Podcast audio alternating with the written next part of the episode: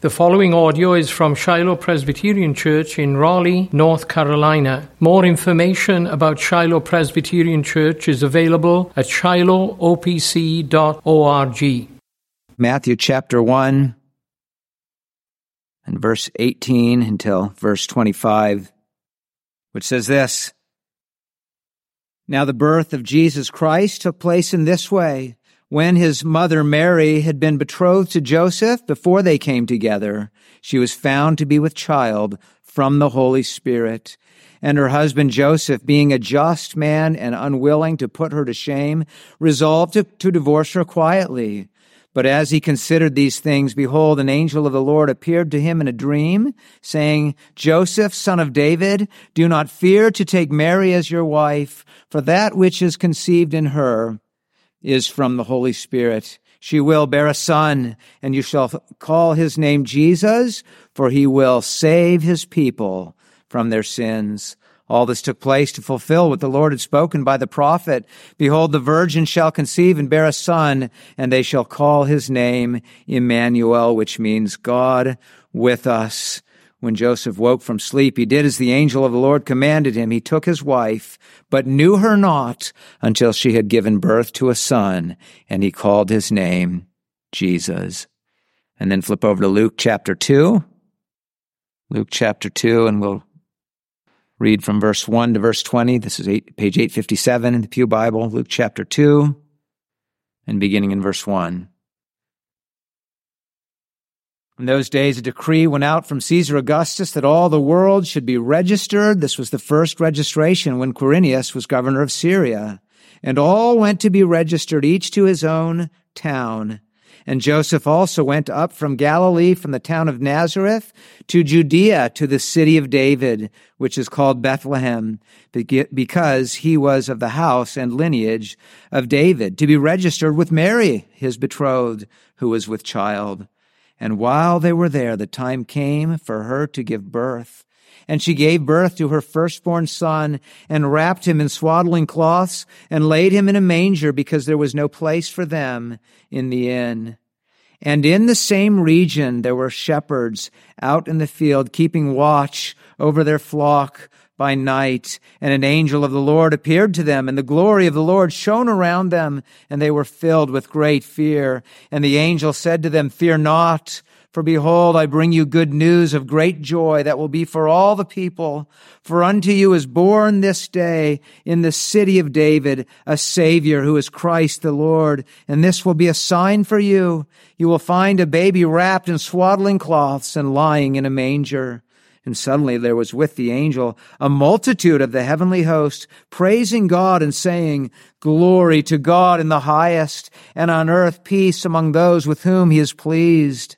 When the angels went away from them into heaven, the shepherds said to one another, Let us go over to Bethlehem and see this thing that has happened, which the Lord has made known to us. And they went with haste and found Mary and Joseph and the baby lying in a manger. And when they saw it, they made known the saying that had been told them concerning this child. And all who heard it wondered at what the shepherds told them. But Mary treasured up all these things, pondering them in her heart. And the shepherds returned, glorifying and praising God for all they had heard and seen as it had been told them. Thus far the reading of God's word. Let's seek his help, his blessing as we receive that word this evening. Let's pray. Lord, we bless you for this marvelous event, uh, your word concerning him who came into the world, Jesus, the light of the world. We pray, Lord God, that that light would shine upon us, your people, even this evening. Father, cause your word to be for us a lamp unto our feet and a light unto our path. As we receive it, please come to us and bless us in the knowledge of Him who is the light and joy of the world, even our Savior, Jesus Christ. Bless us, Lord God, that we might know you more deeply and that we might glorify you in our lives. We ask for this in Jesus' name. Amen. Well, friends, in this uh, season where we've had another opportunity to ponder uh, the, the birth of Christ and really all of the amazing events surrounding that great event, I would ask us, uh, as we're sitting here this evening thinking about these things, to ask the question, uh, what should we be praying that these events will uh, have an, uh, what kind of impact will we pray that this will have on us? How shall all the, all of these things affect us?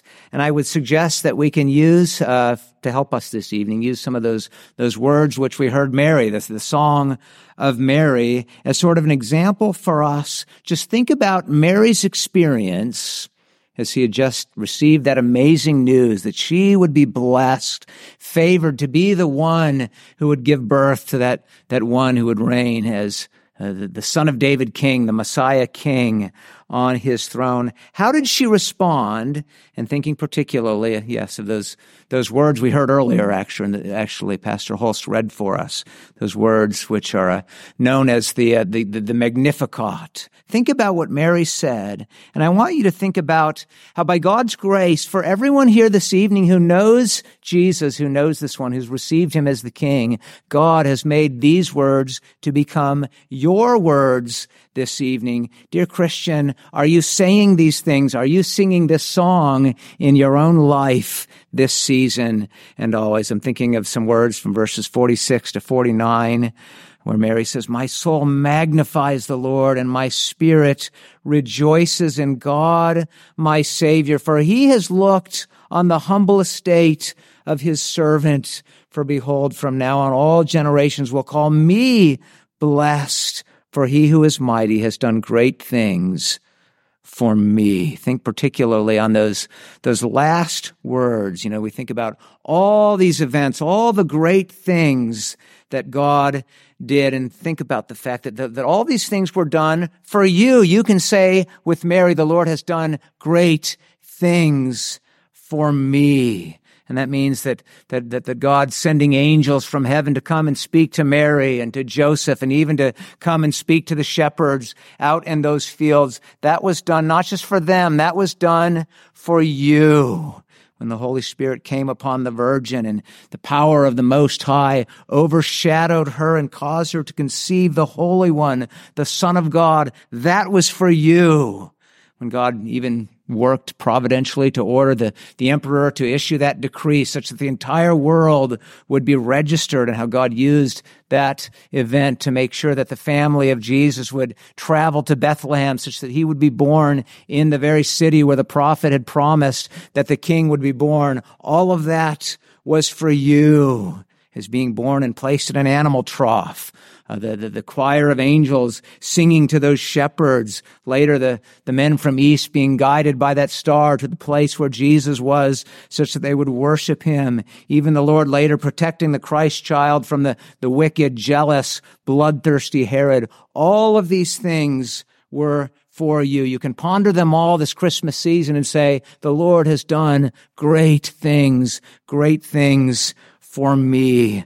Well, as we ponder them again this evening, I want to suggest that they all proclaim this wonderful message, which is this, that Christ was born to us in order to purchase for us a home with him in glory forever and ever. Think on that this evening. I want us to consider that message and, and I have for us uh, three, three points, three gospel lessons which we can receive from uh, the story of Christ's birth. There's a lot of overlap really this evening from, uh, uh, what you'll hear from me and what we already heard from, from Pastor Holst, but this is such an important message that it's good that we really soak it in, uh, and receive it this evening. First, we'll note that this this, the birth of Christ, the story of Christ's birth, it is part of his story of incomprehensible sacrifice. Secondly, that that sacrifice is a sacrifice of infinite worth. And then lastly, but that, that by that sacrifice, Christ has purchased for us a heavenly home in glory. Consider first then his birth, part of the story of his incomprehensibly great sacrifice.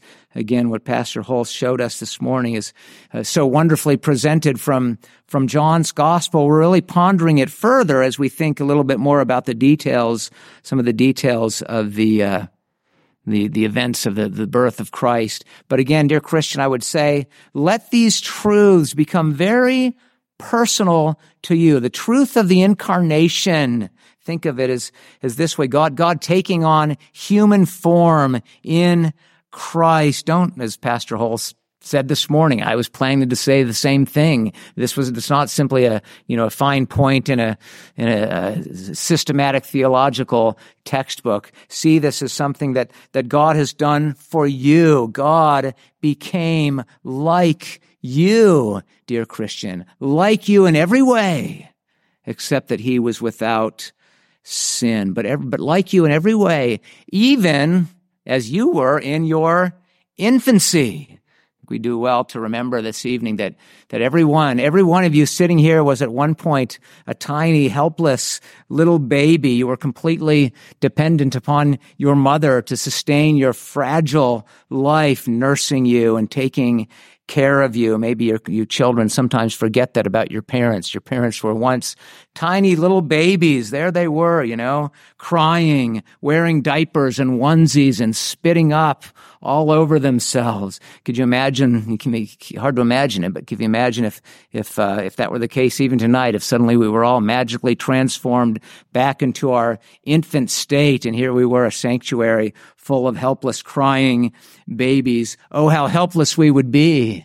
But that gives us a big good picture of what we were like in that state in which God came to us. We were weak. We were helpless. We were needing rescued and God came to us to do just that.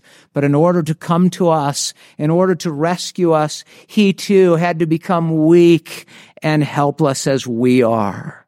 We consider the manner in which he, he came. He came not to be over us, not immediately. The path unto glory would be for him a path of humility since John's gospel does not include the birth narrative, if all we had was the gospel of John, we might be given the impression that, that the incarnation involved God coming into this world and immediately coming in the form of, uh, of an adult, a grown up, an adult. Of course, even that, even that would have been unthinkable, an amazing act of condescension, the very fact that God would in any way come to this world and take on human flesh is most unthinkable. I mean, just think on it. Eternal God, as we saw this morning, the one who was the, the Word, the one who was in the beginning, the one who was with God, the one who was God, the creator of the heavens and the earth. Everything, all things were made through him. Without him was not anything made that was made. For God, the creator, God the Son, to leave, leave the glories of heaven and to come into this fallen, sin cursed world was something so, so great. We see that reflected all over in the New Testament. We think of Paul's words uh, uh about Christ saying that he emptied himself, being born in the likeness of men. Philippians chapter 2, verse 7. And yes, it's true that, that he was without sin in the sense that he was not sinfully uh, inclined to, he wasn't inclined towards sin. He never once ever did sin, but he did take on the form of a body that was affected by sin, affected by the cursed, the curse, uh, just as yours and mine are. Romans chapter 8 verse 3 tells us that God had sent his son in the likeness of sinful flesh. And so he had a body like ours. He had a true human soul. He was c- cursed by sin such that he could experience sickness. He could suffer pain. He could experience true sorrow, even anguish of soul, just like we do. All of this he did for us. He understands fully our weakness. He became like us. He was tempted in every way that we are, the Bible says, and yet he was, was, was without sin. Hebrews chapter 4, verse 15. And not just as an adult human. Both Matthew and Luke record not only his, his, his birth narrative, but Luke even gives some information about him growing up as a child, right? So God not just become a man again, he became a tiny little baby. As we confessed in our affirmation of, of faith this evening, that was part of his humiliation. Questions 46 and 47, you notice they, they speak, and they speak not only of his birth, even the conception. We believe life begins at conception we sometimes uh, speak of the miracle of the virgin birth, but really the, the great miracle was not so much the birth. It was the, the, the miracle of the virgin conception. Once the conception had occurred, as far as we can tell from scripture, the, the pregnancy and the birth were somewhat normal as it, as it happens in, in happened in ordinary fashion. Of course, you, you mothers out there this evening can certainly remind us that, that there's nothing, nothing plain and ordinary about giving birth. It's an amazing thing, the miracle of the gift of life. But what makes it so amazing with respect to Christ is that this was God. Mary conceived and gave birth of the one who was God, who took on flesh. Jesus, the God man. God was conceived. God was born of a woman. God became true man, a little baby. What an amazing act of condescension. I think it helps us to remember all that as we think about him lying there in that, that manger, a little baby, helpless, dependent upon his mother for milk and for care. It would have been an amazing thing, even if, even if he'd been born the, uh, the son of a, you know, a great wealthy king. But the catechism reminded us this morning that, that he was made of a woman of low estate, that he was born of her with diverse circumstances of more than ordinary abasement or humiliation. He was not bo- born in, even by human standards in some glorious fashion, but in great humility. We, we, we, do well, I think, to remember that in those days, the entire world certainly lived in poverty compared to, to the kind of uh, circumstances in which we find ourselves living today. Jesus was, was, not born into a lifestyle where he would uh, enjoy most of the luxuries that you and I take for granted this evening. But even by the standards of the day, Mary was not wealthy. Mary was not great. Judging by her own words of, of praise to the Lord, she was a humble maiden, right? The Lord has, has looked upon the humble estate of his servant. And the family of Jesus, uh, in obedience to the decree of the emperor, they traveled a long way to be counted in the government census, but they did not go as ones who would be counted as great ones, important ones. Born and laid in a manger. Some have pointed out that those nativity scenes we see may be somewhat misleading, and if they sort of give us the impression that the that Jesus was, you know, born in a stable in a, in a barn, sort of off in a field somewhere, that probably wasn't the idea. Uh, the inn referred to it wasn't like you know a holiday inn. It was probably the home of, uh, of of the relatives, and they went there. And but there was no room in the inn. The inn was likely the the ordinary the guest room. Uh, it's the same room that that uh, Luke uses later when Jesus meets in a the, the guest room with his disciples uh, there in the upper room. Uh, probably the fact that there was no room was because it was so crowded that they had to stay in the other part of the house, and it was common for uh, folks to bring animals into the home uh, to shelter them, and so and so there would have been a manger there, and so the idea was that uh, Mary gave birth and then took that baby and laid him there in a manger and in an animal trough. Uh, but, but certainly this speaks to the, the humble circumstances of his birth. Surely if they'd been powerful and rich folks, they would have been given the very, very best accommodation. But no, our Lord, he did not lodge with the wealthy or with the powerful. The Son of God, to think that that one who from all eternity uh, dwelt together with the Father and with the Holy Spirit in glory came into this world and he was counted one so unimportant. Truly it speaks to the wonder that God laid aside his glory and he became like you. He came to lower himself, indeed, as we sung earlier, to lower himself not only in the form of such a, a, humble birth, but to lower himself by going all the way to the cross where he would suffer and die for our sins. Incomprehensible sacrifice, indeed. His birth story is part of the story of such incomparable sacrifice, incomprehensible sacrifice for you and for me. But then consider secondly this evening that that, that sacrifice is yet a, sacrifice of infinite worth.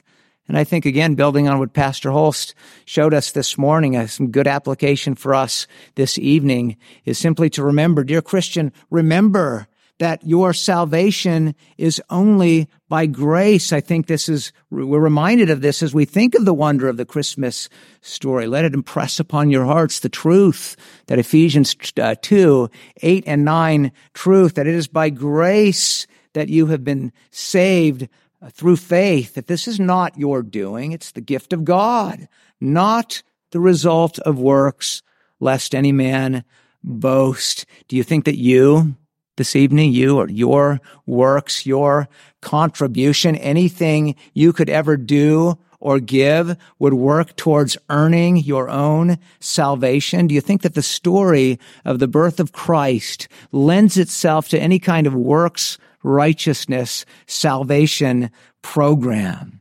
You know, it's sad to think to, to think that the, the, the, Roman Catholic Church has managed to get this so terribly wrong in understanding the doctrine of justification as we understand it. But to think that how connected to this is that error of elevating Mary to a status of something of a co-redemptrix with Christ and, you know, believing that she was, went on to be sinless and so forth. Uh, if Mary's words, I think, teach us anything this evening, they teach us that she and we are sinners in need of a savior. She says, she says, my soul magnifies the Lord and my spirit rejoices in God, my savior. Don't miss that. Surely it was her sinful uh, need that would also be uh, explain those words. He's looked on the humble estate of his servant. Surely her humble estate was one of a lowly sinner, just like yours and mine, like you are and I are. Mary was indeed one who was saved only by grace for all generations to be able to call her blessed. God had to do something great. God had to, to give a gift of infinite worth. And I think it helps us to get this right when we remember that the birth of Jesus is part of uh, part of the story of his his work of infinite worth, as we were reminded so well this morning. God lowering himself. Mary was not the one who took on flesh, uh, who was God who took on flesh. Jesus was.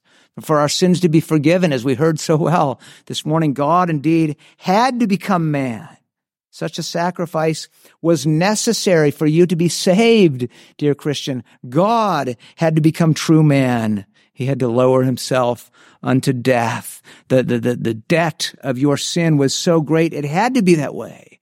You deserved to suffer in hell forever and ever, and no mere man ever could have paid for your sins and the sins of the entire world, all who would ever believe in him. We were reminded of that so well, weren't we, this morning as we were reminded of the great theological reflection of the, the, the church father, Anselm, who put it so well, you know.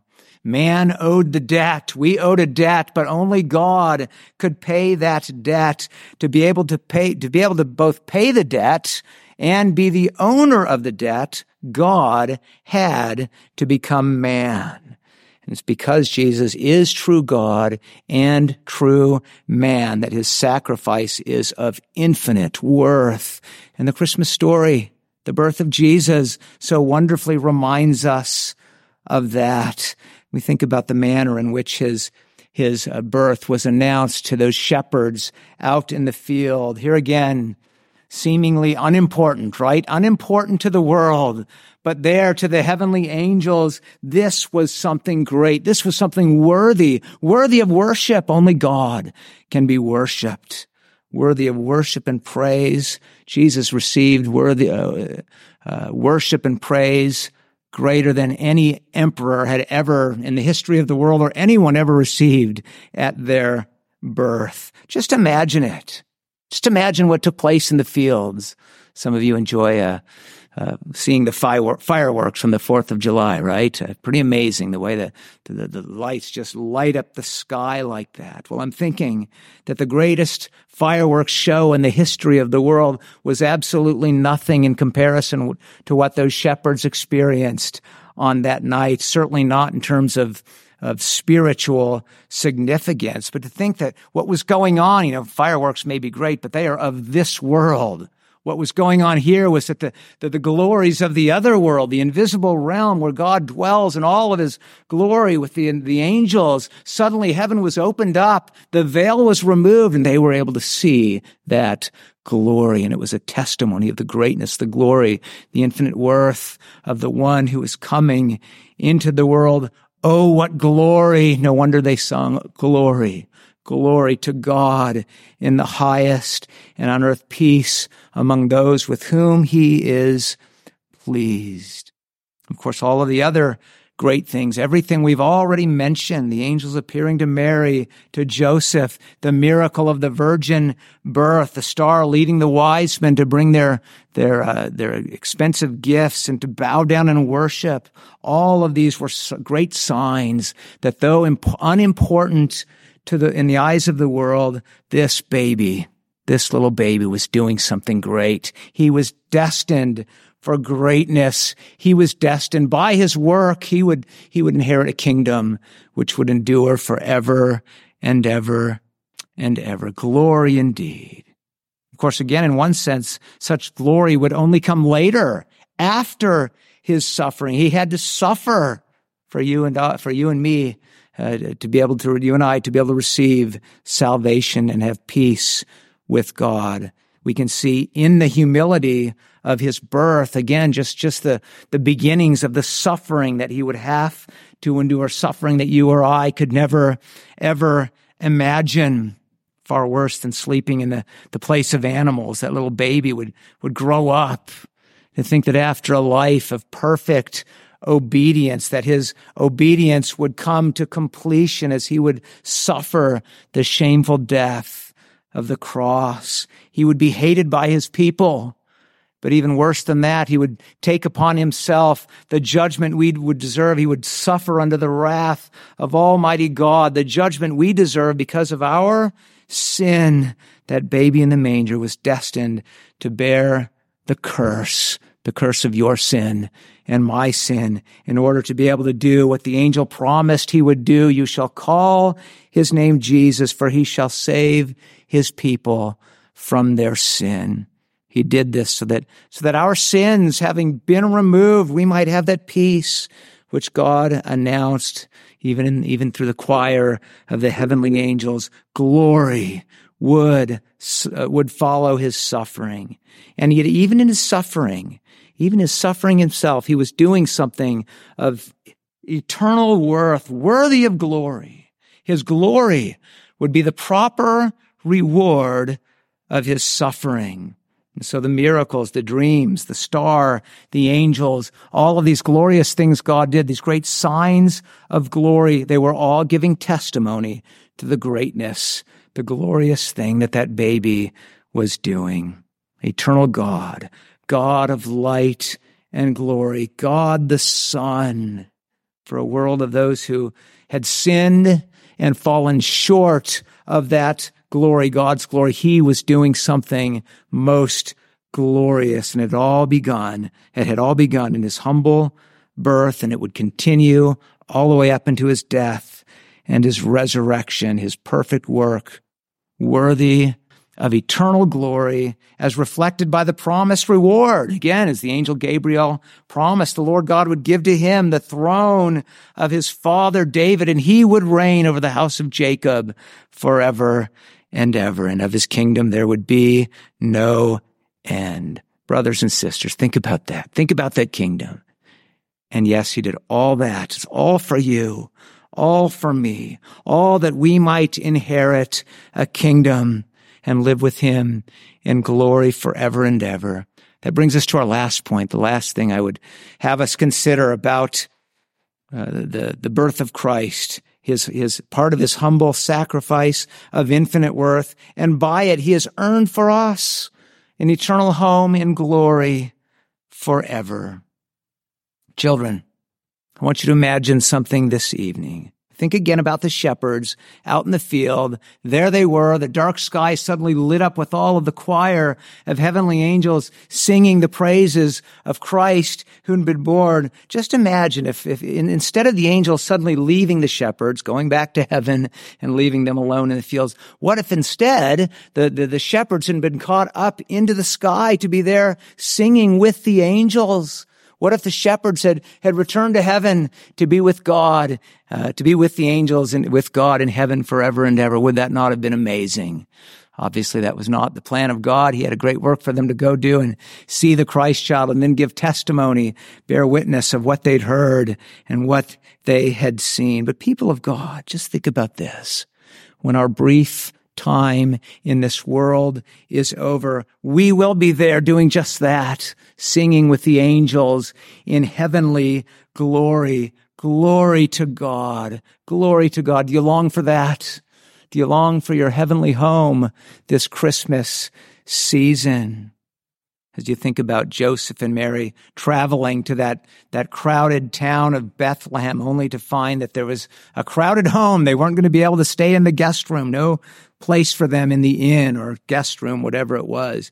Just as you think about that, remember the promise of Christ. Interesting that Jesus was in a guest room prepared for him, there with his disciples. And he made this promise in John chapter 14 verses 1 through 3. He said, let not your hearts be troubled. Believe in God. Believe also in me. In my father's house are many rooms. If it were not so, would I have told you that I go to prepare a place for you, a place for you. That word place, the Greek word topos, is the very same word used by Luke when he said that there was no place, no room or place for them in the inn. Just think on that. Jesus came. He came into this this crowded, sometimes overcrowded and unwelcoming world, and there was no place for him here. He came to his own, and his own did not receive him, we're told in John chapter 1. He came to suffer, but because he did so, because he came to us, we will one day go to him and we need not fear. The angel said, do not fear. They had reason to fear by the glorious sight they saw. Do not fear. And we need not fear the possibility that there will be no room for us, no place for us. What's it? What has he promised us? Jesus told his disciples, and if I go and prepare a place for you, I will come again and will take you to myself that where I am, you may be also. I think the Christmas story reminds us that it's true. The glories of heaven broke into this dark, sin cursed world and that little baby, Jesus, Emmanuel, God with us. God had come to dwell with us as a great testimony that we will one day go and dwell with him in glory forever in that home of light and joy and righteousness. Is that not an encouraging word for us this Christmas season? Is that not good news? As you think upon the Christ child, born in humility, but destined for eternal glory, remember that such is your life and my life and, and all those who belong to him. Indeed, are we not told that we already enjoy every blessing with him in the heavenly places? We possess the Spirit already, the Spirit, a, a, guarantee, a deposit of our inheritance in glory. Just think on this, just as, just as surely as Mary had the Son of God in her womb, we have God the Spirit living within us, God in us by the Spirit. The Spirit, the Spirit is the beginning of, of all that we will enjoy. And so, yes, we're blessed. And for now, we don't, we don't yet see angels in glory, you know, filling up, filling up the skies, but we have God's glory in our hearts, the Spirit of glory dwelling in our hearts. Let it flow out of our mouths this season and all of our days. So may the Spirit fill our hearts with that love and with that that joy of Christ this season and always. And by God's grace, let us go forth and show that, that joy even to the world. God's not going to be sending angels guiding people to the, to see Jesus this Christmas season, nor will he send a star in the sky to, you know, guide people to, to where they would worship him. How in this dark sin cursed world will they see Christ? How will they be led? They'll be led by the Spirit through His Word, and they'll be led by God's people as the Spirit transforms us and He makes of us witnesses of His glory. Are we not told that we, even now we are children of light? Are we not commanded? Let's be obedient to Christ. Let your light so shine before men that they might see your good works and glorify your Father who is in heaven. How do we do that? Well, one way is going back to the beginning. We purpose in our hearts to make the Magnificat, make the song of Mary to be our song. You and I have every reason this, this, this Christmas, this night, we have every reason to do just as Mary did. Sing unto the Lord sing now, sing at last when we are gathered together in the presence of, of Mary and all of the saints there in the presence of Christ. We will at last sing that song. My soul magnifies the Lord and my spirit rejoices in God, my Savior. He has looked on the humble estate of his servant. For behold, from now on, all generations will call me blessed. He who is mighty has done great things for me great things indeed. Glory be to God. Let's pray together. Oh Lord, may that be our song this night and this season and all of our days. Come to us, we pray. We need your help, oh God. We need your grace enabling us to continue singing. We need your grace to strengthen our faith. Oh Lord, do that good work in us this Christmas and always. Fill us, fill our hearts and our minds and by your Spirit, work through the word that we've received this day, that indeed we might be the people who bless and magnify your name for the great things that you have indeed done for us. We ask for all of this in Jesus' name. Amen.